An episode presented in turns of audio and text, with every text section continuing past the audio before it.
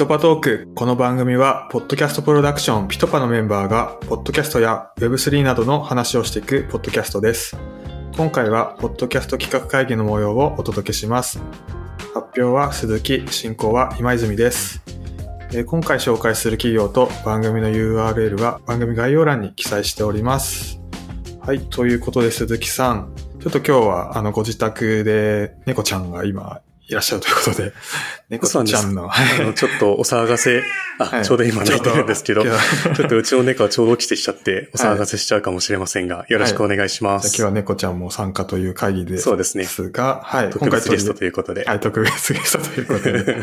お願いします。はい。で、今回取り上げる、えー番組について教えてください。はい。えっと、今回は、えーレモナーダというアメリカの制作会社の番組を聞いてきました。最初にちょっとこの制作会社の特徴を簡単にお伝えすると、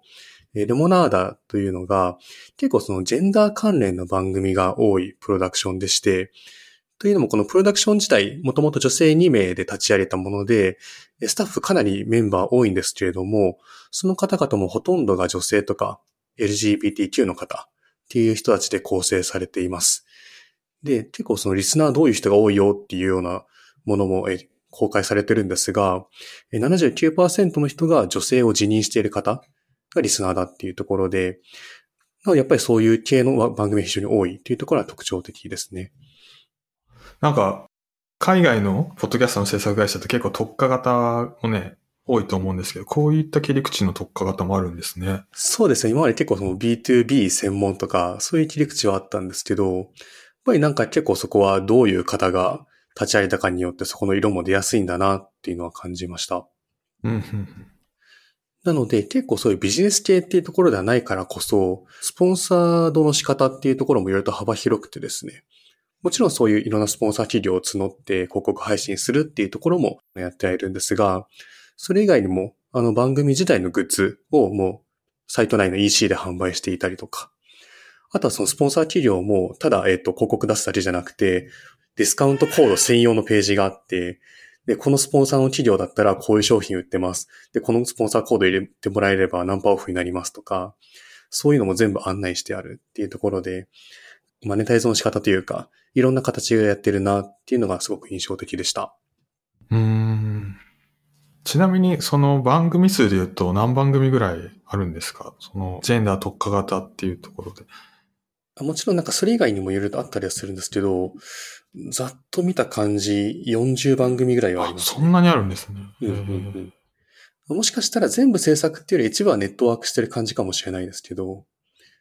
全体で言うとホームページには40番組ぐらいは載ってますね。えー、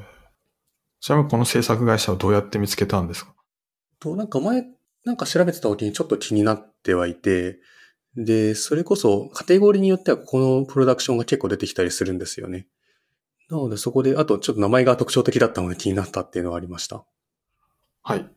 で、今回はどういった番組をご紹介いただけるんでしょうか？僕が今回聞いてきたのが、この中でも Being Trans っていう番組です。多分このプロダクションの中でも割と目玉というか有名番組みたいなんですけれども、えっ、と、どういう番組かというと、ロサンゼルスに住んでいるトランスジェンダーの方4人が出演するっていう、ちょっとオムニバス的な感じの番組です。で、なんかトークするっていうよりも、えっと、まあこの番組ではオーディオリアリティっていう風に呼んでいるんですけれども、なんかそのオーディオリアリティって商標も取ってるみたいで、要はそのリアリティショー、なんかテレビとかでよくあるようなリアリティショーのポッドキャストバージョンっていう感じで展開しているものですね。本当にリアリティショーみたいな感じでみんなそれぞれできてただ話すみたいな。そういうのが、例えば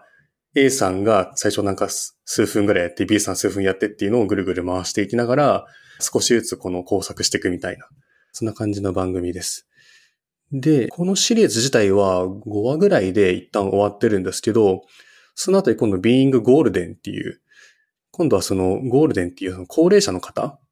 にスポットを当てたようなシリーズに今度移行したりしていて、要はそのちょっと、まあマイノリティとはわけじゃないんですけど、その多様性って部分で考えたときに、いろんな人たちに焦点当てて、その人たちのリアルをなんかこう出していくみたいな。そういうコンセプトでやってる番組ですね。続編が出るってことはやっぱ人気あったんでしょうね。まあ、形は変えてではありますけど。うん、うん、ううんん。いや、オムニバス形式、面白いですね。結構作り込まないと多分できないですよね。そうですね。なんかそこが本当に僕としてもすごくよ印象的だった点で、早速なんか僕がいいなと思った点、ぜひ話させてほしいんですけど、その、まず録音めちゃくちゃこだわってるなって感じたんですね。僕そんなに全然その制作がプロじゃないんで、わからないところも多いんですが、それでもこだわってるなって感じるぐらい。なんか例えばやっぱり、そのずっと密着する感じなんで、外ロケとかも結構多いんですけど、全然ノイズとか入んないんですよね。だから風が吹いてなんかガサガサ言うとか、そういうノイズとか全然感じないんですけど、でもなんか適度に環境音とか聞こえるんで、あ、今なんか球場にいるんだなとか、電車の近くにいるなとか、なんかそういう環境音でうまく臨場感が出てきてるっていう、そこはすごくこだわり感じたのと、あと結構英語以外の言語を話すシーンがあったりするんですね。例えばその4人のうちの1人がグアテマラの出身の人なんです。で、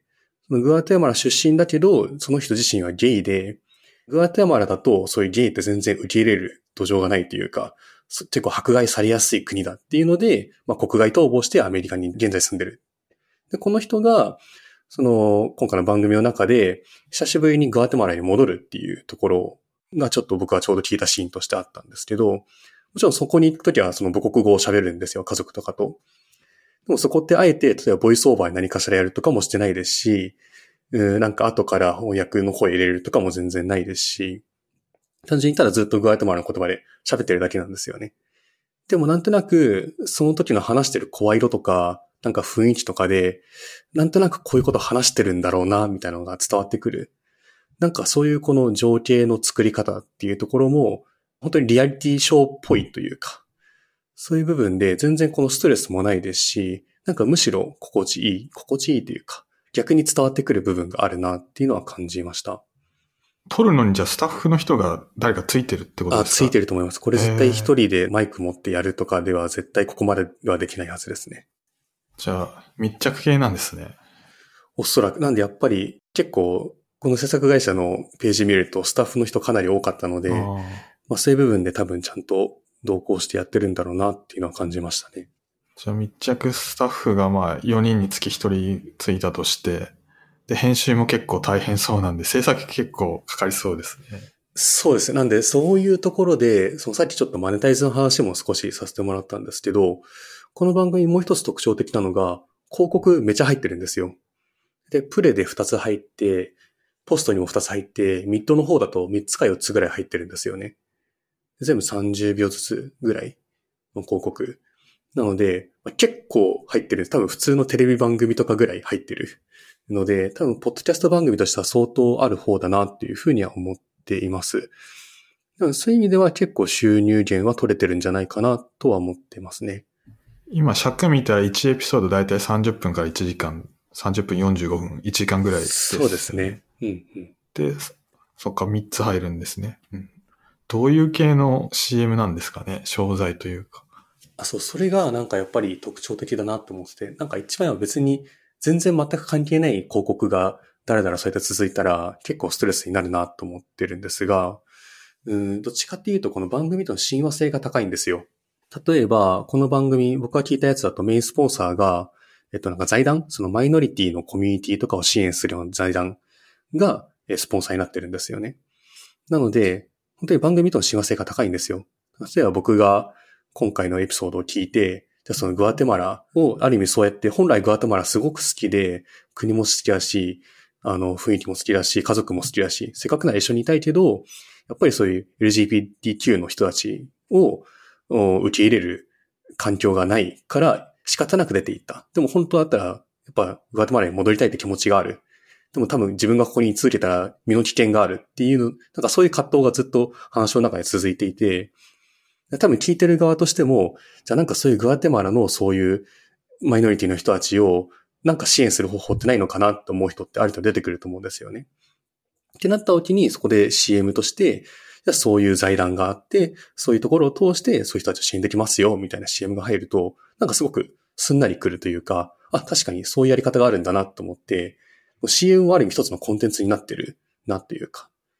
なんかそういうところも含めて、ちゃんとこの構成されている。なっていうのは感じましたね。確かに寄付があんま寄付っぽくなくね、できそうですよ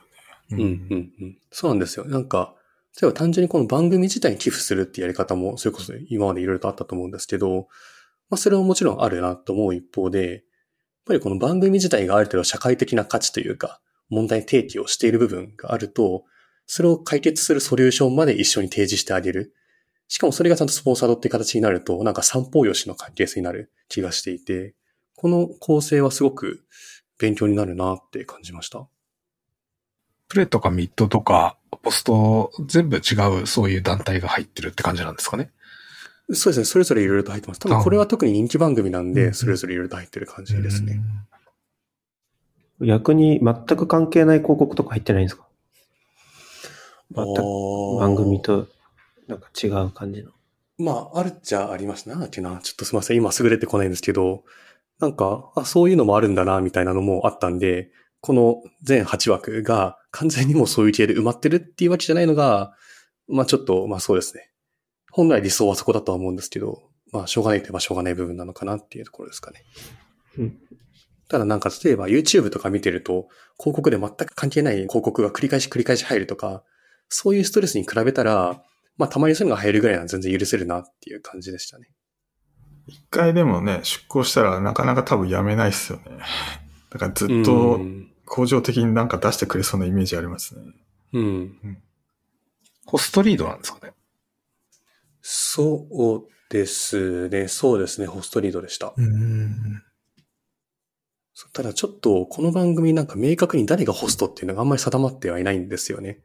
なんか同行してるスタッフ的な人が補足する感じで、なんか何々さんは今ちょっとどこに向かっていて、こんな思いをちょっと語ってくれますみたいな、なんかそういう補足的なナレーション入れたりするんですけど、なんかその人もちょっとまちまちだったりするし、あとこれちょっと僕が少しこの番組の課題に感じた部分にもつながってくるんですけど、音声コンテンツ聞くと、やっぱり声だけで誰が話してるかって判断しなきゃいけないじゃないですか。で、なんかこれ多分、どうでしょう。なんかこの番組の問題っていうよりは、そもそももう僕自身の個人的な課題、なんか問題の部分あるかもしれないですけど、僕の場合ってやっぱりまずそもそもその声が男性の声なのか女性の声なのかっていうところで、まずベース判断してるなって思ったんですよね。やっぱりなんかそういう方って多分多いんじゃないかなと思ってて、で、そうなった時に、このトランスジェンダーの方が多く出演してる番組だと、要はその本来肉体的には男性だけど、女性っぽい声で喋ったりとか、なんかそういういろんな声の使い方が出てきて、自分の中で全然聞き分けがしづらいなっていうのを感じたんですよね。だから誰が喋ってるかっていうところが、多分、そういう個人的なバイアスもちょっとかかってることによって、かなり混乱してしまう。なんか話の流れ的に、あ、この人なんだなってはわかるんですけど、なんかパッと聞いた瞬間に誰が喋ってるっていうのはわかりづらい。なので、まあ、さっきの話につなげると、ホストリードだとは思うんですけど、どの人が言ってるのかがちょっとわからなかった。ので、おそらくホストリードだろうっていうような印象でした。4人の中の誰かではあろうみたいな。4人プラススタッフあの中の誰かなんだろうなっていう広告の感じではあったんですけど、うん、明確にホストが誰とか、明らかにこの人が喋ってんなっていうのがちょっと自分の中ではわからなかったですね。本編の中でクロスすることあるんですが、その出演者のホストの人が。えーっと、僕が聞いたエピソードでは特になかったですね。みんなそれぞれ、グアテマラの人はグアテマラに戻って、いろいろと思うところがあるみたいなところやってましたし、一方で、なんかもともとアメフトの選手だった人とかは、やっぱりそういろんな思いがあってアメフトはもうやめたけど、久しぶりにプレイするみたいなのをやってましたし、それぞれが同時進行するんですけど、その人たち同士が話すっていうのは自分が聞いた限りはなかったです。この番組って、ターゲット自体はそういった LGBTQ みたいな人が聞くものになるんですかね。うんまあ一つはそれは大きいと思います。か、あとは特にそういうジェンダー的に何かマイノリティってわけではないけども、そういう方に対してもっと理解したかったり、うん学びたかったりっていう方も結構多そうでしたね。うん。なんかこのプロダクションのホームページ見てると、なんかどういう人たちが構成してるよっていうのがちょっと簡単に出てるんですけど、うん。まあさっき申し上げたその79%が identify as female、つまりその女性を自認しているで79%っていうのとか、72%が結婚してるかパートナーがいるか、あとは91%がう大学出ていて、そのうちの47%は博士号を取っている。とか、なんかそういうデータはあったりするんで、何かしらもっと知るっていうところに対してのアンテナが高い人が集まってる。っていうのは特徴なのかもしれないですね。じゃあ、どちらかというと聞く要因としては、そういう人たちのことを、まあ、直にちゃんと感じるっていうか、学ぼうとするようなイメージで聞きに来るっていう感じなんですかね。そうですね。だからこそ、なんか、ごてごて作り込んだよりも、うん、むしろそういうリアリティショーっていう方が、結果的に相性はいいのかもしれないですね。うんあともう一個気になってたのが、その、レモナーダっていうこの制作会社自体が、まあそういうのを後押ししてるっていうのがあると思うんですけど、番組内でもこのレモナーダっていうのって、なんか結構、えー、アピールしてたりするんですかね？いや、そんなことないですね。あの、最初にこの番組はレモナーダが作ってるよっていうぐらいですね。うん、そんなになんか繰り返しレモナーダこういう取り組みしててとか、で、そんなのは全然なくて、あくまでこの番組を作ること自体で、まあそれは達成してるんじゃないかなっていう気はしますね。じゃあそこまでレモナーダのなんか理念が発表されてるとかそういうわけではなくて、あくまでも番組が主体でみたいなところなんですか、ね、そうです、そうです。はい。今、広告出稿したい人向けのページ見てるんですけど、リスナーデータとかが載ってて分かりやすいですね。うん、CM も面白いですね。音源載ってるし。はい。あそうです、そうです。結構これも個人的には、あの、セールスやってる立場としては勉強になるなと思ってて、実際にこういう広告が流れるんですよっていう音源サンプルあるのめっちゃいいなって思いました。結構そこを質問いただくこと多いので。これ基本ホストリードってことですか？これ。そうですね。ホストリードのはずです。ちょっとさ、僕も他の番組は見れてないんで、あれですが。鈴木さん、この番組、今回聞いてみて、今後のセールスとか番組制作にどうやって活かしていきたいとかありますか？はい。そうですね。今までやっぱり、このマネタイズの仕方、作る側なので、やっぱりお金がないとやっぱり作れないってどうしてもあるなっていうのは感じていて、その中で、この番組を作る人からお金をもらってやっていくっていうところにやっぱりどうしても今まで視点が向いてたんですが、ちゃんとそのいいコンテンツを作る、特に社会的な価値のあるコンテンツを作るっていうことが、イコールやっぱりそこに対して、単純にそこに広告を出すことがイコール価値になるような、そういう企業、財団とか、そういう存在もいるんだなっていうのを改めて発見になっていて、そうなるとやっぱりよりいい品質を作ることが価値になるっていうのは、番組を作る側としてはすごく嬉しい発見だなっていうふうに思いました。なのでそういう意味でももうちょっとこれからどういうメニューを作っていくか、どういう展開していくかっていうところは改めて社内でも話し合いながら考えていきたいなっていうふうに思ったのが今回の私の感じた部分です。4月20日の企画会議の模様をお届けしました。今後もこの番組ではピトパのメンバーが回ごとに変わり登場します。今回の放送を聞いてピトパに興味を持った方は概要欄のリンクからアクセスしてください。これまで制作してきた番組一覧、ポッドキャスト制作のナレッジブログ、採用情報を見ることができます。お相手はピトパの今泉とピトパメンバーでした。